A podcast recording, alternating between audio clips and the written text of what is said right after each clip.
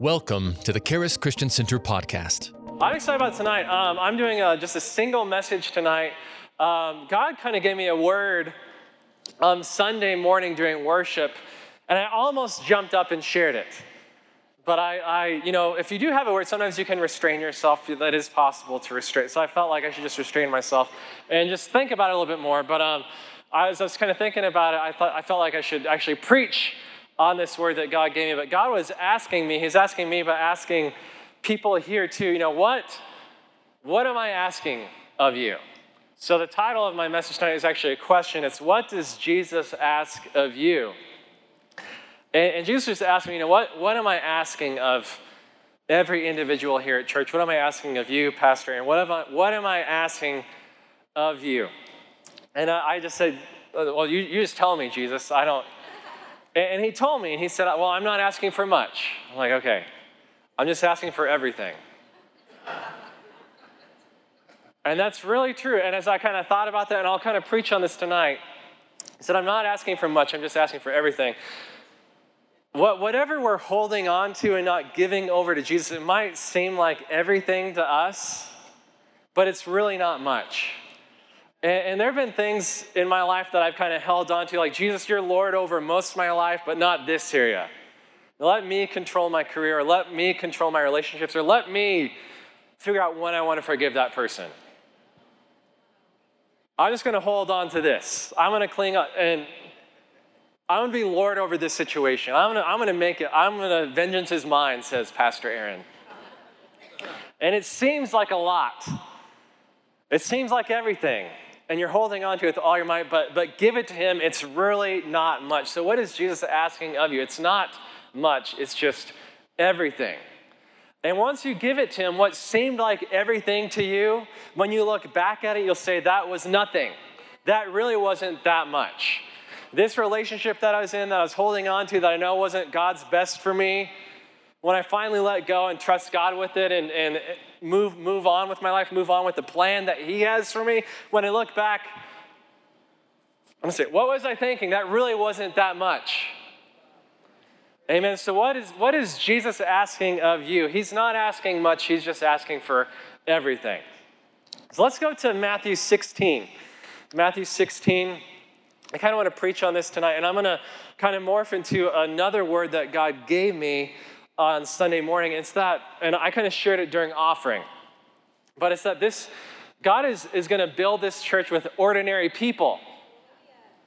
Sometimes, as Christians, sometimes the body of Christ just itches to, to get rich and famous and powerful people involved and let them, let their notoriety, let their talent, let their fame, let their riches grow things. But God likes to grow things with ordinary people. And I feel that this church is going to grow, grow numerically, it's going to grow financially, but it's going to grow because God is growing the ordinary people here. We're going to grow financially because God is growing ordinary people financially. God, God is growing things organically from within. We don't have to inject, you know, outside worldly influences, outside worldly plans, outside worldly philosophies into what God is doing here. And, and, and God likes to use ordinary people because when, when He does it, you know it's God.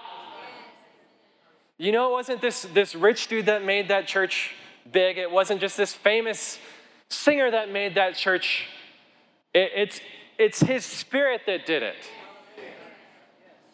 Some may trust in horses, some may trust in chariots, some may trust in corporations, some may trust in politicians, some may trust, but we're going to trust in the name of our Lord.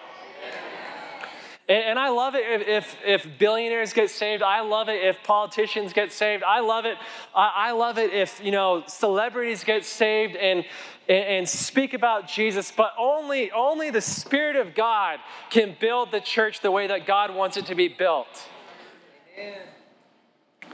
And I, I believe that this, this church is going to be built by very ordinary people very ordinary people are going to come here. Very ordinary people are going to surrender their life to Jesus. Just say, hey, have everything.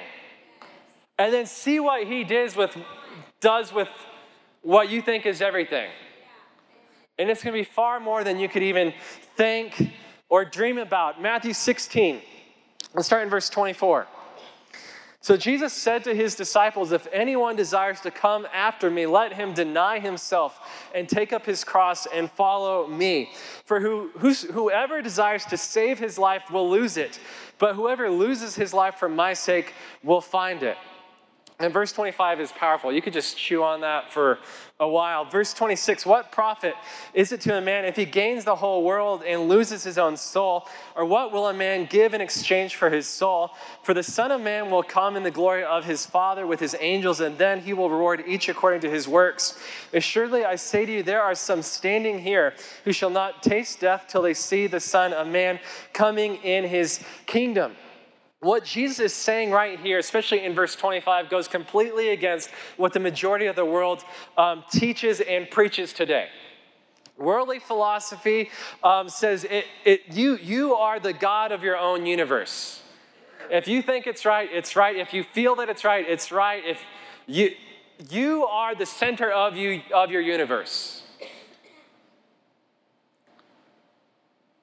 You know, the, the, historically, the church, you know, there were leaders in the church in the dark ages that became very upset when scientists said, well, the, the, the sun is the center of the universe, you know, not the earth. And, and that, that, made, that made, you know, religious people mad at the time, but, but the way the worldly philosophy has worked, that they, they put mankind at the center of the universe again where, where it's up to us to control everything. It's up to us to, to declare what's right, what's wrong. They, they, put, they put the individual person at the center of the universe. But God, God is the creator of this universe. His glory he will not give to another. If you try to find yourself in the world, you're going to lose yourself. You know, my dad and I were filming for television, and we were talking about how me and my brothers all went to secular universities, but we remained Christians. How is that? Well, he raised us all to be ambitious, to have goals, to, to, to love God, to love the Word, to love the local church. But when, when we went to school, we weren't going there to try to find ourselves. You need to be careful where you're trying to find yourself. When you are searching, where are you searching at? Going to the bar is a bad place to search for yourself. Going to any any secular university is a bad place to search for yourself. Going to Instagram is a bad place to search for yourself.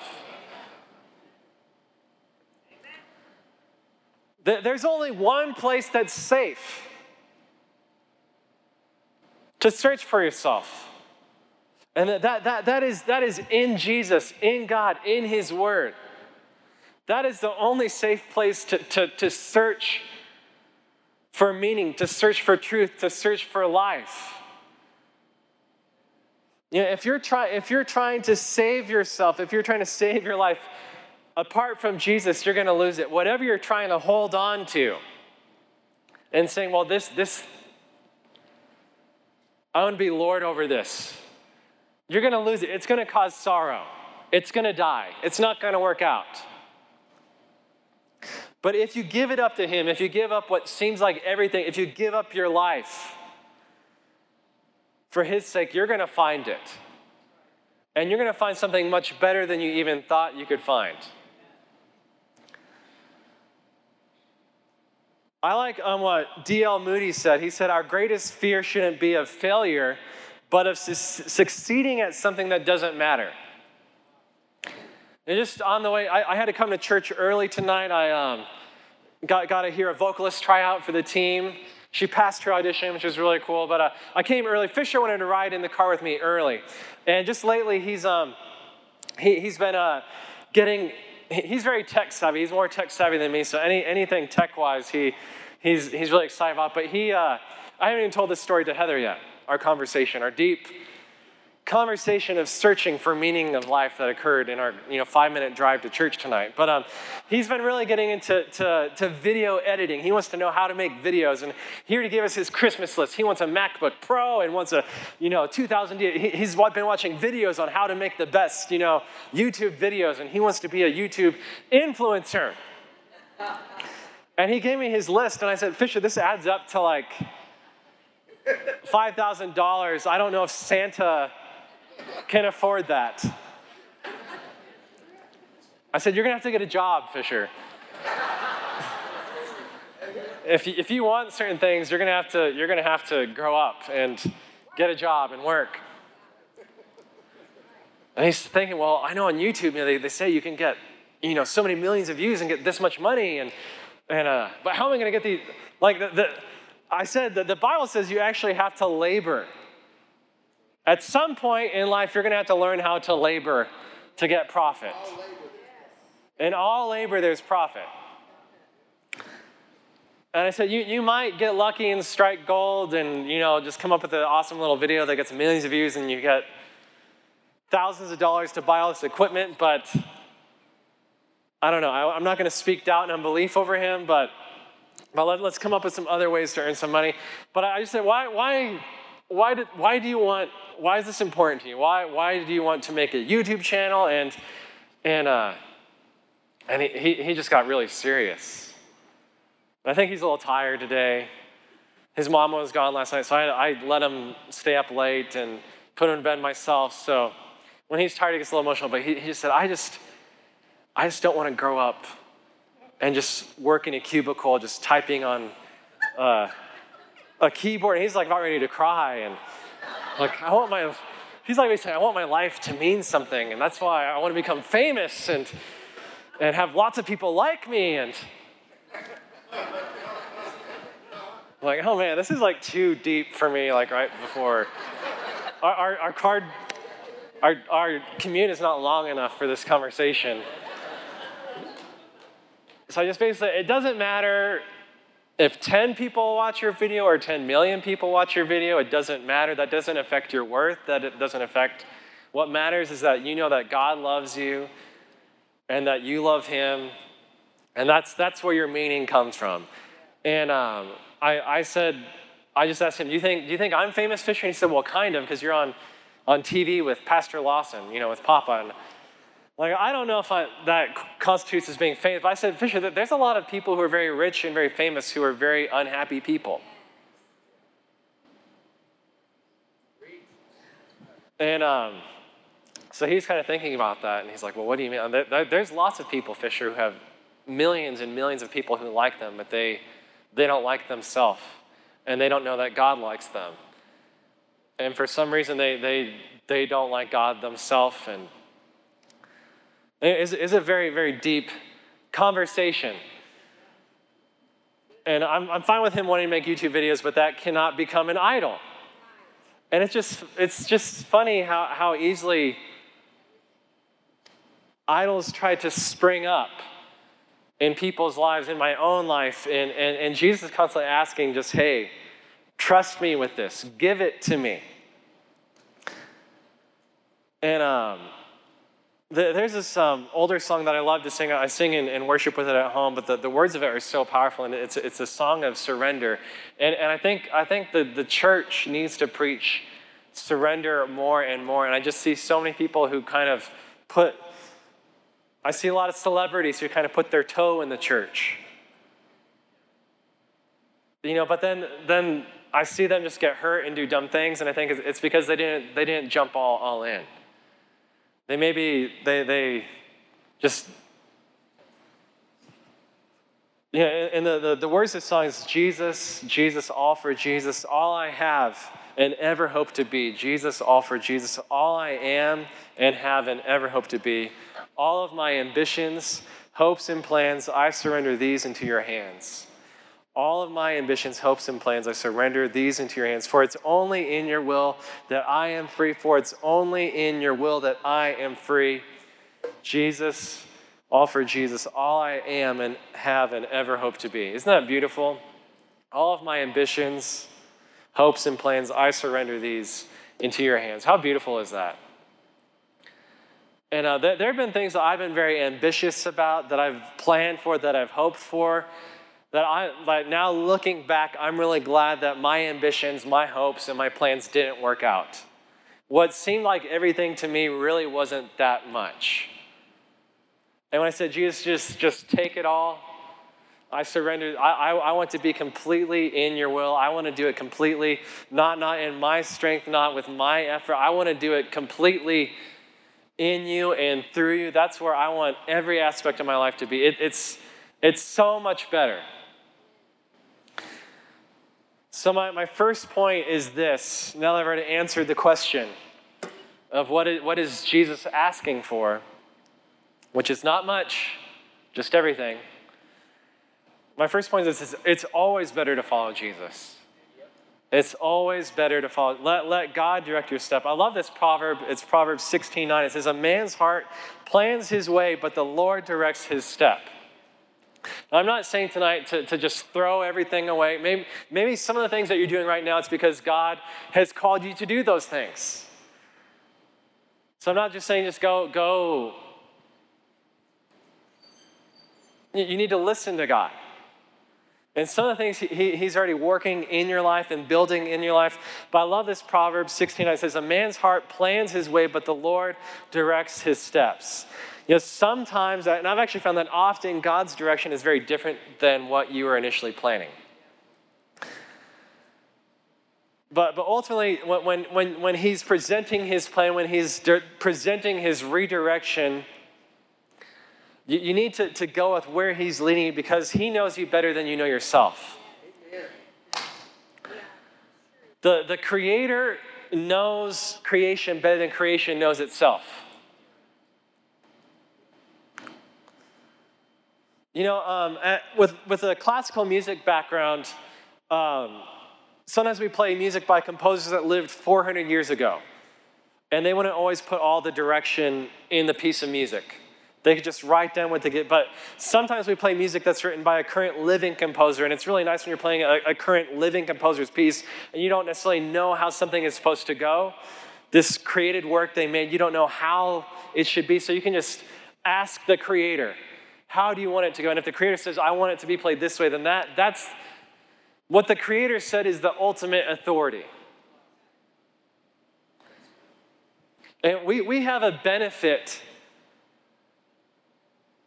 as being human beings with a creator who is still alive today.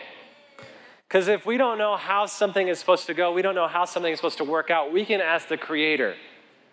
And what he says, that is the ultimate authority. Does that make sense? It's not, it's not really open to, to popular vote, to what the audience may like, to what society may like, to what it's only, it's only up to the creator what they like. If you're playing a piece, you can't just ask an audience of a thousand people, well, do you want me to play it this way? Or, or I think it should be this way. Is this the way it should be? No, if the, if the creator wants it a certain that, that is the highest authority. That, that is the artistic chain of command. It, it's the same thing with, with, with living, being, living, breathing human beings. The ultimate authority is the creator. And, and, and the, the biggest attack against God right now is against Him as a creator. You know, this, this um, gender war that's going on in society today, it's, it's an attack against the Creator because He created them male and female. This, uh, this, this, this battle that's being fought over, over children in the womb. It's, it's, it's an attack against the Creator. Is something forming that? Is there, is there an author of life?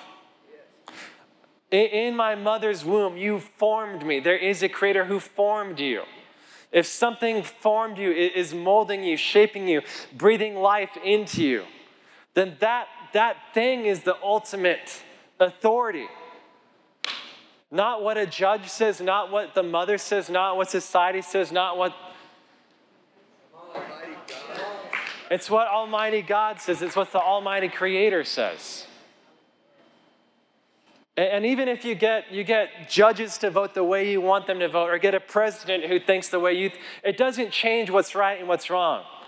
It, does, it, doesn't, it, doesn't, it doesn't change who, who has the authority, because he is the highest authority.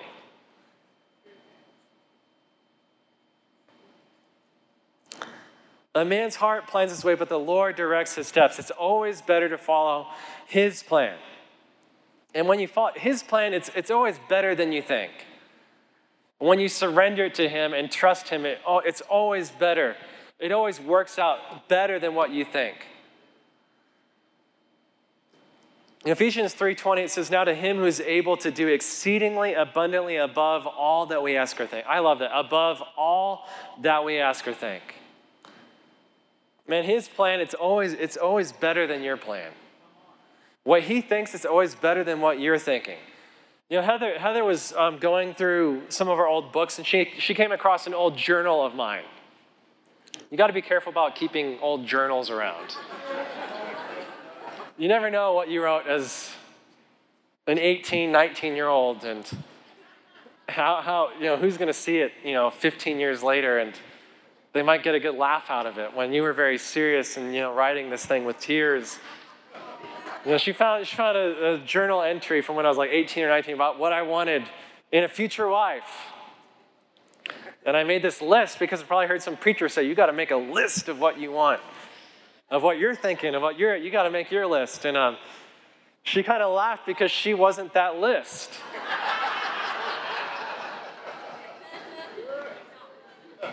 Not, she said not one thing. There's probably one thing on that list, but uh, I don't even know what's on. I don't even care because I, am sure if I, I, compared her to that list, I haven't even seen the list. I don't even want to see it, honestly. I'd be so embarrassed, probably. Because what God did was so much better than what I had planned or asked or thought about. Why? Because God knows you better than you know yourself. You know, God, uh, on, on that list, I'm sure I didn't put, like, she knows how to cook. But God knew that I would not know how to cook. and if you wanted to have a pastor with any meat on his bones, he would need to marry, like, one of the greatest southern cooks in America. And thankfully, I, I have gained a few pounds. I used to have to run around in the shower to get wet. now I can just stand there and get wet. It's very nice. I'm a little thicker.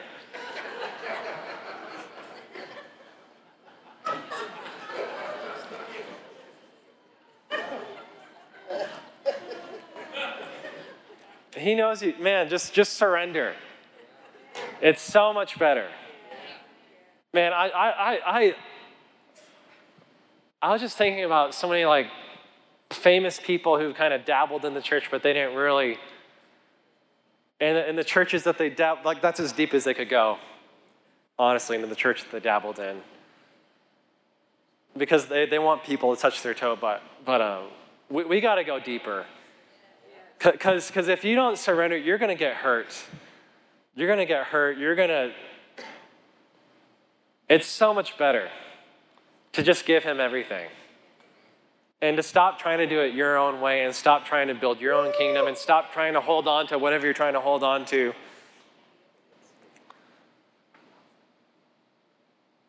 You know, let, us look at Matthew 19. Matthew 19, starting in verse 16. It says, Now behold, one came and said to him, Good teacher, what good thing shall I do that I may have eternal life? So, this, this is the story of the rich young ruler. I, I, I'm kind of intrigued because he calls him good teacher. There's a lot of people that say God is good, that Jesus is good, but then they go and say the next breath later that God puts you through a furnace of affliction. Good means good. Good does not mean he makes you sick, he steals from you, he kills people, he causes turmoil, he causes person. Good does not mean that.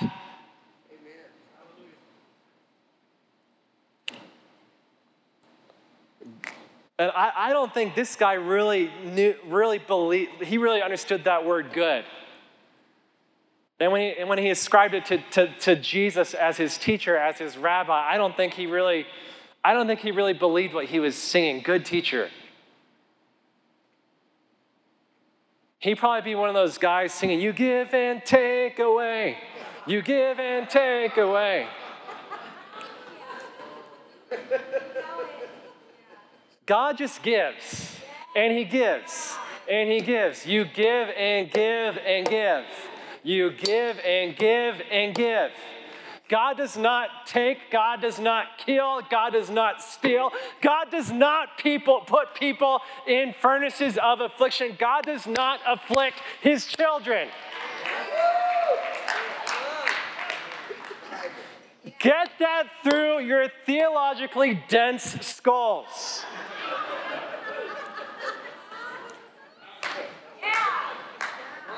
If you want to anger Pastor Aaron,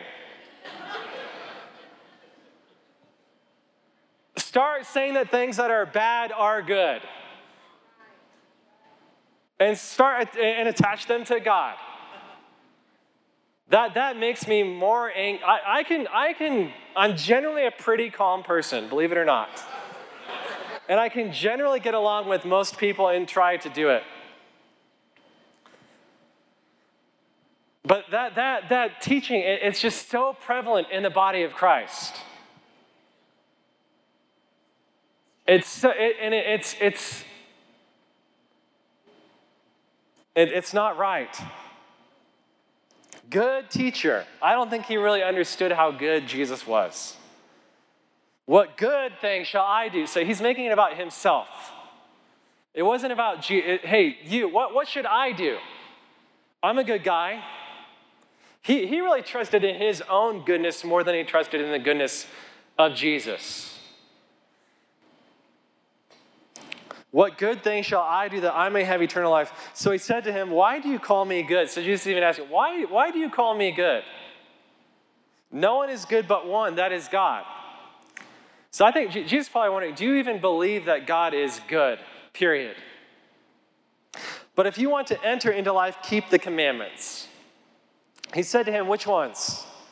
Jesus said, You shall not murder, you shall not commit adultery, you shall not steal, you shall not bear false witness, honor your father and mother, and you shall love your neighbor as yourself. The young man said to him, All these things I have kept from my youth. What do I still lack? Jesus, what do you, what do you ask of me? He said, I don't, I'm, I'm not, Jesus wasn't asking for much. He was just asking for everything. He's right, Jesus, what do you ask of me now?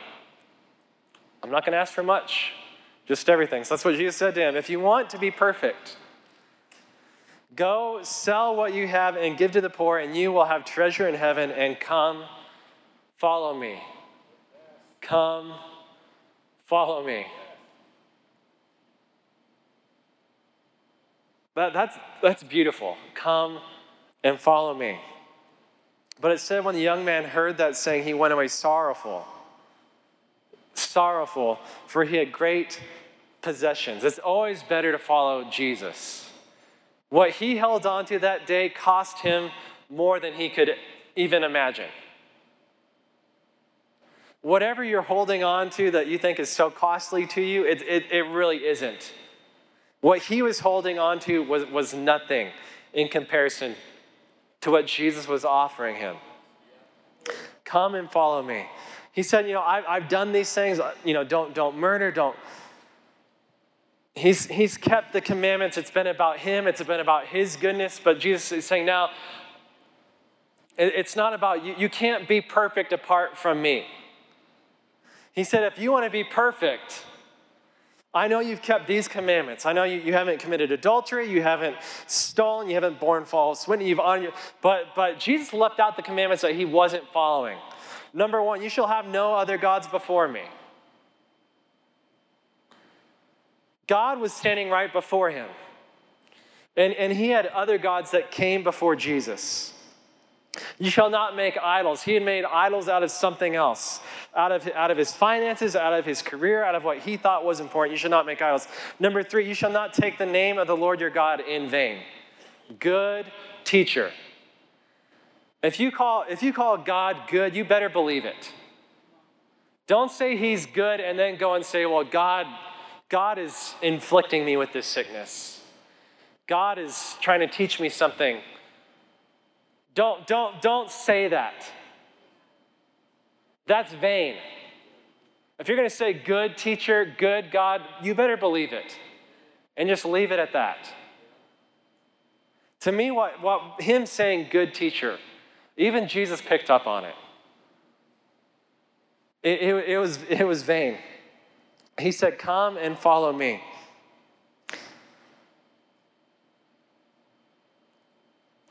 And when Jesus is calling you to follow him, you can't be holding on to something else and saying, Jesus, I, am going to be Lord over this thing. I'm going to hold on to this thing.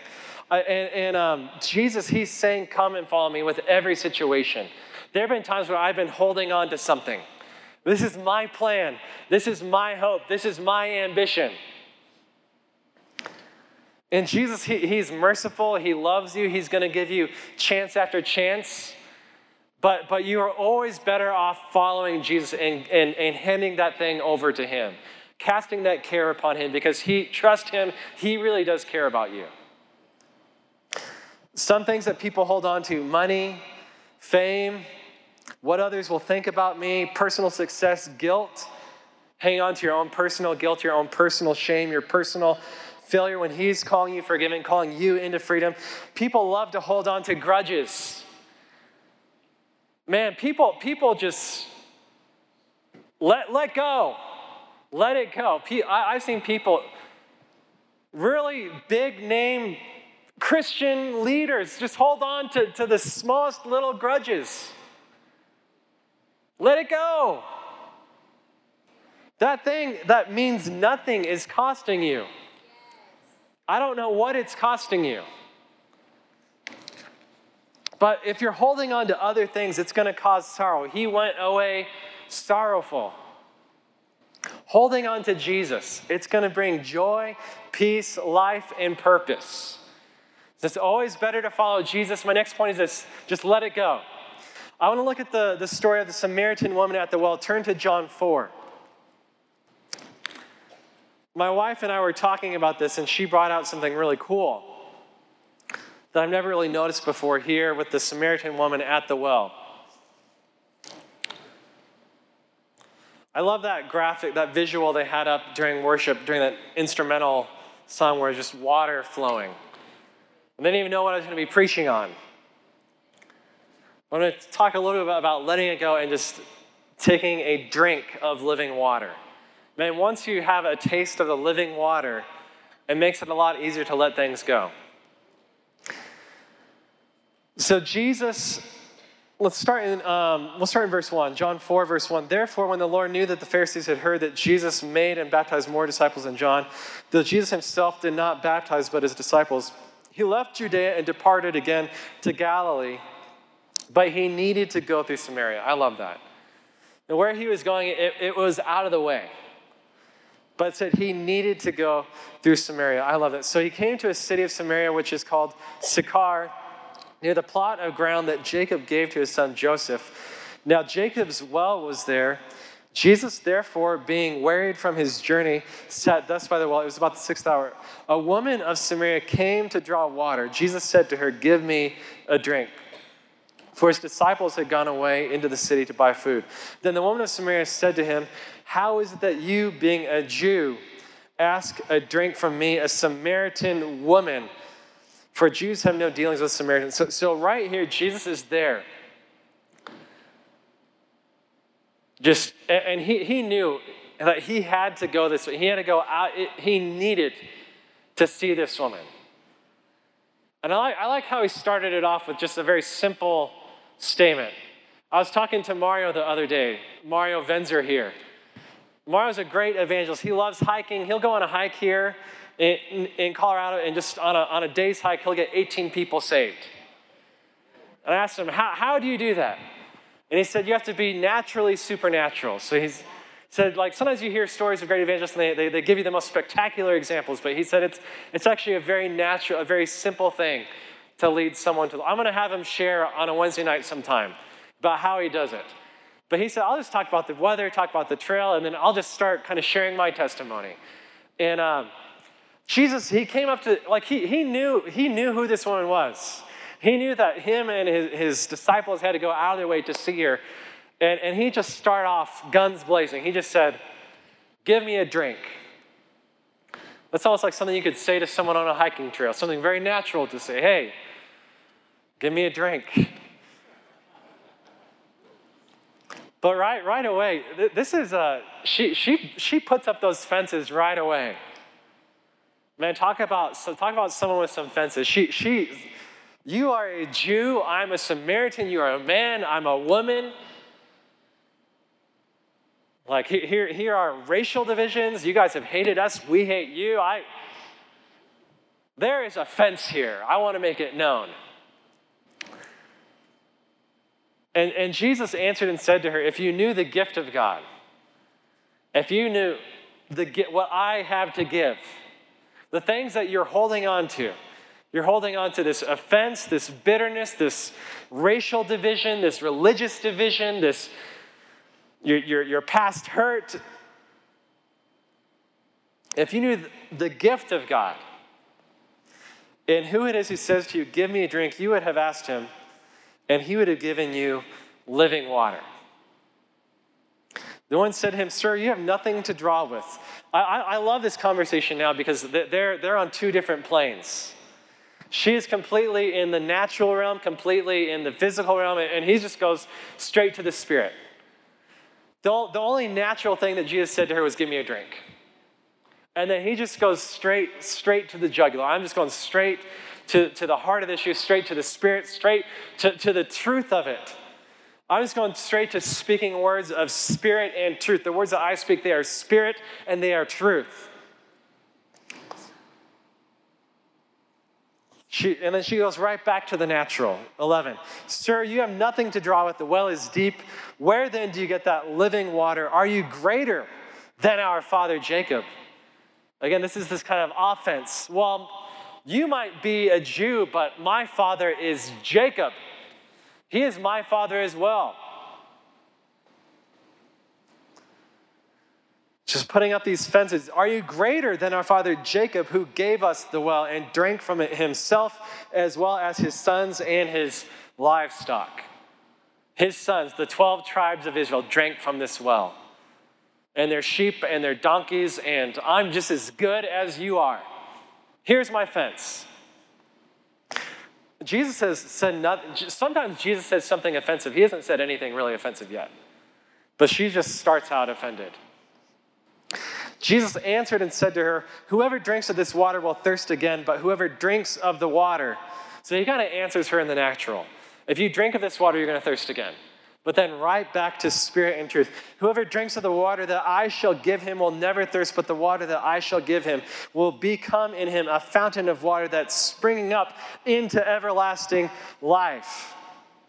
This woman said to him, Sir, give me this water that I may not thirst nor come here to draw. I, I bet she said it with a lot of attitude. I don't think she was saying, like, I agree with you, Jesus. I think she was saying, Well, give me this water. Prove it. You know, if you are the Son of God, come down off that cross. Kind of that type of attitude. Verse 16, Jesus said to her, Go call your husband and come here. The one answered and said, I have no husband. Jesus said to her, You have well said, I have no husband. For you have had five husbands, and the one whom you now have is not your husband. In that you spoke truly. The one said to him, Sir, I perceive that you are a prophet. Thank you, Captain Obvious. Again, she goes back to kind of this racial division, this religious division. Our fathers worshiped on this. So you're a prophet. So I'll speak to you as a prophet. I want to know what, what this prophet has to say about this issue. There's a lot of division over this issue because we say we can worship here. This is a special place. This is a holy place. But I want to know what this prophet says. Our fathers worshiped on this mountain. You Jews say that in Jerusalem. And again, it's not, it's, she's like making it per, like you Jews say that in Jerusalem is the place where one ought to worship. Jesus said to her, he just starts reaching through that fence. Jesus doesn't care about the fences that people are putting up. There are a lot of people, there are a lot of there's a lot of push to put up fences against God, against the Creator, against Jesus, against His church. Jesus keeps reaching out. He keeps loving, He keeps. I believe as He's looking at this woman right through her fence, He was saying, I'm going to die for this woman. This is why I am here. I, am going to shed my blood for this woman who hates Jews, who hates me, who even hates prophets who are from the nation of Israel. Jesus said to her, Woman, believe me, the hour is coming when you will neither on this mountain nor in Jerusalem worship the Father. You worship what you do not know. We know what we worship, for salvation is of the Jews, but the hour is coming and now is when true worshipers will worship the Father in spirit and truth. For the Father is seeking such to worship him. He said, I've been wor- reaching out to you in spirit and in truth. And, and there's going to come a time when, when what's coming back to me, what's coming back to the Father, it's true worship. It's worship in the spirit, it's worship in truth.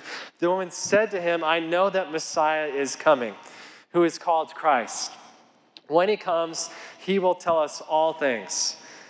Verse 26 Jesus said to her, I who speak to you am he. This is the first time publicly, outside of his disciples, that he, he spoke out publicly that I am Jesus, the Messiah, the Christ. And, and I find this really interesting. And at this very point, the next verse says, the disciples, their, their timing is perfect. He just, they, they went out of this, they, they had to go to the Samaritan town.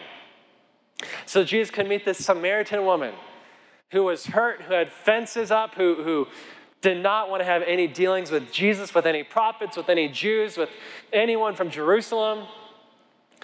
And Jesus just flat out said, I am the Messiah. And then the, disciples show up. And thank God they didn't open their mouth.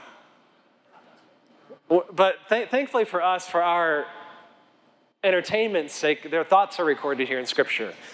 So let's read what they were thinking. They were marveling that he talked with a woman, yet no one said, you know, what do you seek or why are you talking? Why are you why are you talking to this woman?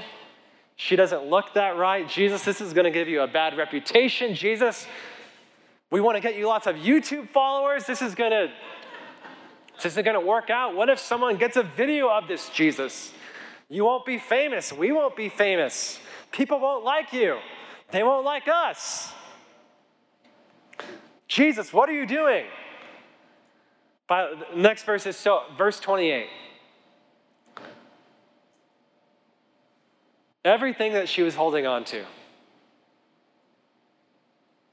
Sure, she was holding on to that water pot, but every, every offense, every racial division, every gender division, all of her past screw ups, every, all of her past hurts, all of her guilt, her shame, everything that she was holding on to, she set it down. She left it.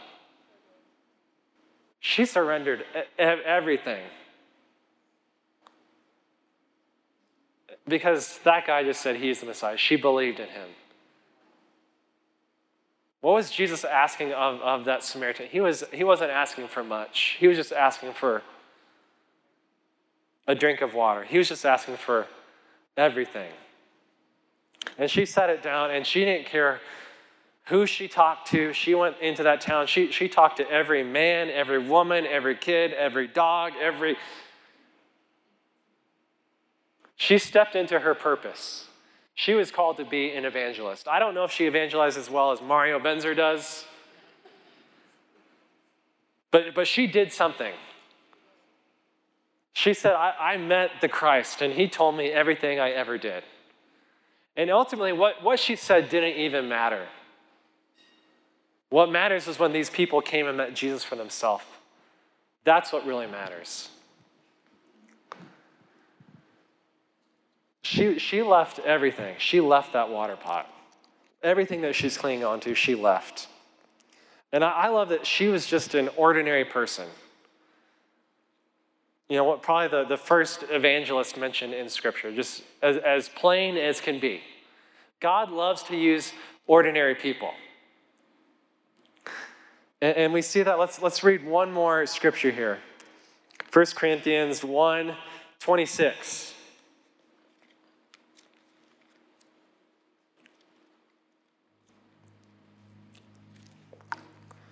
1 Corinthians 1 26. For you see your calling, brethren, that not many wise according to the flesh, not many mighty, not many noble are called. But God has chosen the foolish things of the world to put to shame the wise. I bet the disciples, when they saw Jesus talking to this woman, they thought, that is such a foolish thing. Doesn't he know you're not supposed to talk to women? Doesn't he know we have no dealings with this man? Doesn't he know we need to get away from this place as fast as we can? Doesn't he know true worshipers aren't in Sychar? We need to get to Jerusalem, Jesus. That's where we're going to set up your kingdom.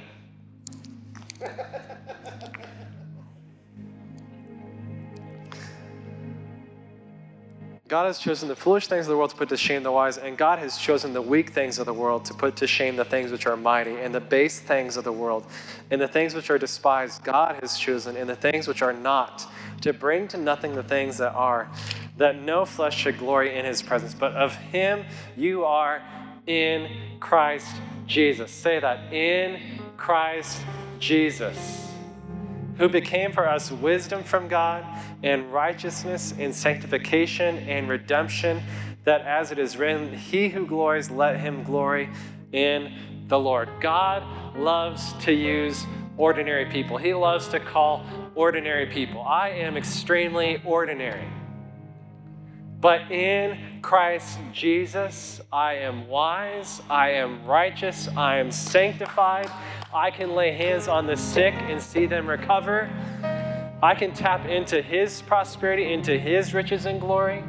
It's not about me. It's not about my talent, my, my charisma, my plans, my ambitions. It's all about Him.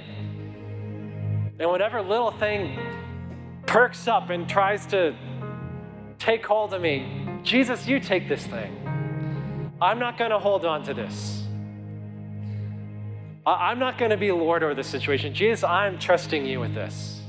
It might feel like everything, but I'm going to I'm going to let it go. God loves to use. I, I think when we get to heaven, you're going to be surprised at how ordinary your heroes are there. You're going to be, be so surprised. You know, Moses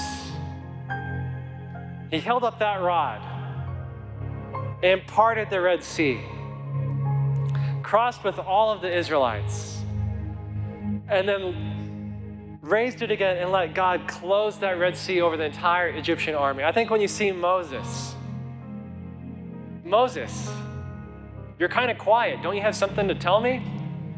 You don't say, I thought he'd be a little more talkative. He's kind of quiet. Abraham, Father Abraham, you're much shorter than I thought you'd be. Esther, sure you're cute, but did you really win the biggest beauty contest in all of the Persian Empire?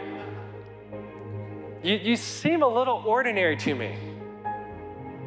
Elijah, call down fire from heaven. You just seem like my crazy Uncle Jim. Even James said, preaching about Elijah in James 5, he said, Elijah was a man with a nature like ours. He was just an ordinary person, but he prayed earnestly. He put his faith in the one true God. He prayed earnestly. He, man, it bothered him that Israel was, was compromising. He, called, he, he told Ahab, get all of Israel together, get all of the prophets of Baal together. And he said, let, let me say something. How long? How long will you falter between two opinions? How long are you going to hold on to Baal and try to hold on to God? How long? stop trying to hold on to two things. We're going to choose the one. We're going to choose who is the one true Lord. We're going to we are going to, to make it known. And the real God is going to answer by fire. The real God is still answering by fire. The real God is still mighty. He is still powerful. He still cares about you. He's still saving today. He's still healing. He is still delivering. The fire of God is still, He is still filling people with the Holy Spirit today. God loves to use ordinary people, and this church is full of ordinary people. But in Christ Jesus, they're going to lay hands on the sick and see them. They are going to see the very fire of God in Christ Jesus. It's all about Him. So, in conclusion, what is Jesus asking of you right now? It's not much, it's just everything. So, whatever you're holding on to, whatever you're clinging on to, just let it go.